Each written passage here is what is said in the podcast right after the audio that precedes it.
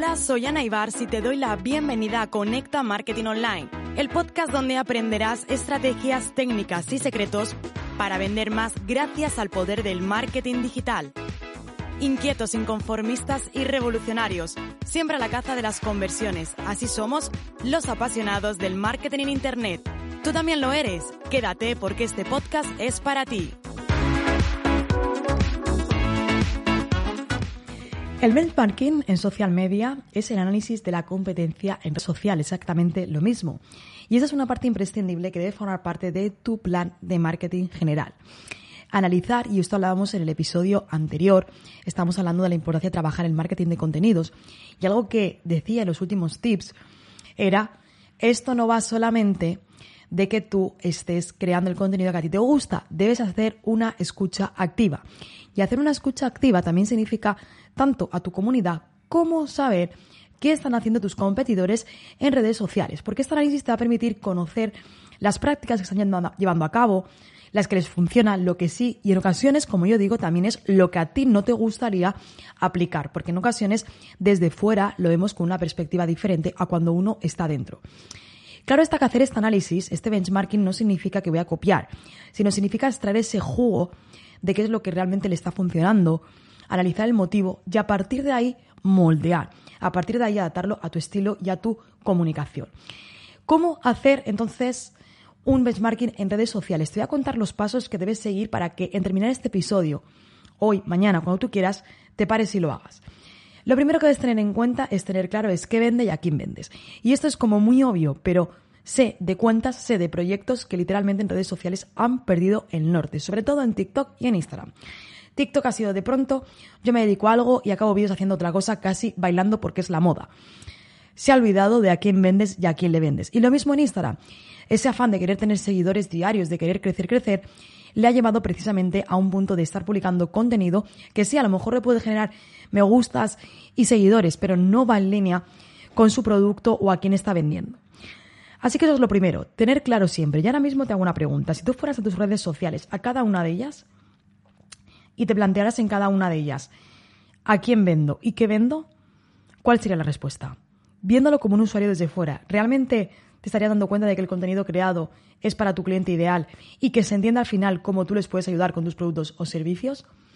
Esa es una reflexión que ahora mismo debes hacer. Debes localizar en segundo lugar a tu competencia y en qué redes sociales tienen presencia. Aquí te recomiendo que puedas hacer, a ver, puedes utilizar herramientas que te ayuden a ello, como por ejemplo nosotros utilizamos Metricool. Puedes utilizar cualquier otra, simplemente un documento de Excel, pero localízalas. Es importante que sepas en qué redes sociales están en cada una de ellas. En tercer lugar, tener claro. Antes de analizar, de momento fíjate que te he dicho que es localizar, no te he dicho analizar, te he dicho localizarlos. Porque el siguiente punto es determinar qué estadísticas quieres analizar y qué es en lo que tú quieres basarte. ¿Quieres basarte tus seguidores en el número de, en el número de seguidores que tiene? ¿Te quieres basar en el porcentaje de engagement? Obviamente va a haber datos que tú no sabes, como por ejemplo personas que la han escrito por privado. Tú eso no lo vas a saber nunca. Pero sí que es verdad que si estamos hablando de redes sociales, eh, vas a poder ver otros datos como el tema de engagement, de me gustas, de guardados. Así que piensa en qué métricas tú te quieres basar para determinar un buen contenido o no, o para determinar qué funciona o qué no funciona. Para eso es importante también que puedas diferenciar entre variables cuantitativas y cualitativas. Cuando hablamos, por ejemplo, de cuantitativas, estamos hablando de lo que podemos medir, el engagement, los formatos, los me gusta, los comentarios. Y cuando hablamos de cualitativas, en ese caso lo que estamos hablando son de tono, por ejemplo, cuánto tiempo tarda en contestar a los mensajes privados, que eso a lo mejor tú tienes que hacer pasar por alguien. Luego también cuánto tiempo tarda en contestar los comentarios que la gente deja.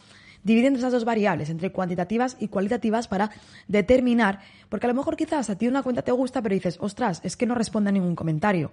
Y yo siento que si hago esto, puedo quizás perder a mi comunidad. Así que esta parte es fundamental. Una vez entonces que hemos definido, recopilamos, ¿qué vendes y a quién? Has localizado tu competencia en qué redes sociales tienen, tienen presencia. Has determinado las eh, variables a estudiar o que analizar en variables cuantitativas y cualitativas. A partir de ello, el quinto paso es analizarlo. Ya tenemos claro todos los datos, vamos a analizarlo. La recomendación que te puedo dar es que puedas tener todo un documento de Excel. La manera en la que me gusta trabajar, en la que tienes por competidores, por redes sociales, y a partir de ahí notas, apuntes, enlaces o URLs.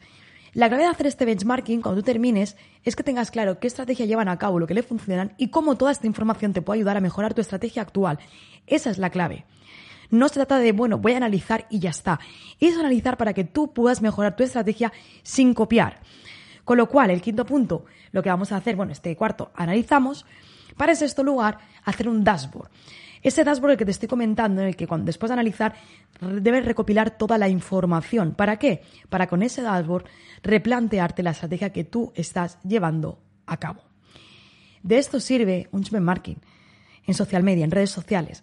No es solamente voy a ver qué hago, es determinar qué hacen en base a diferentes variables, crearte tu dashboard y tomar decisiones para tú realmente cambiar y modificar tu estrategia o de mejorarla.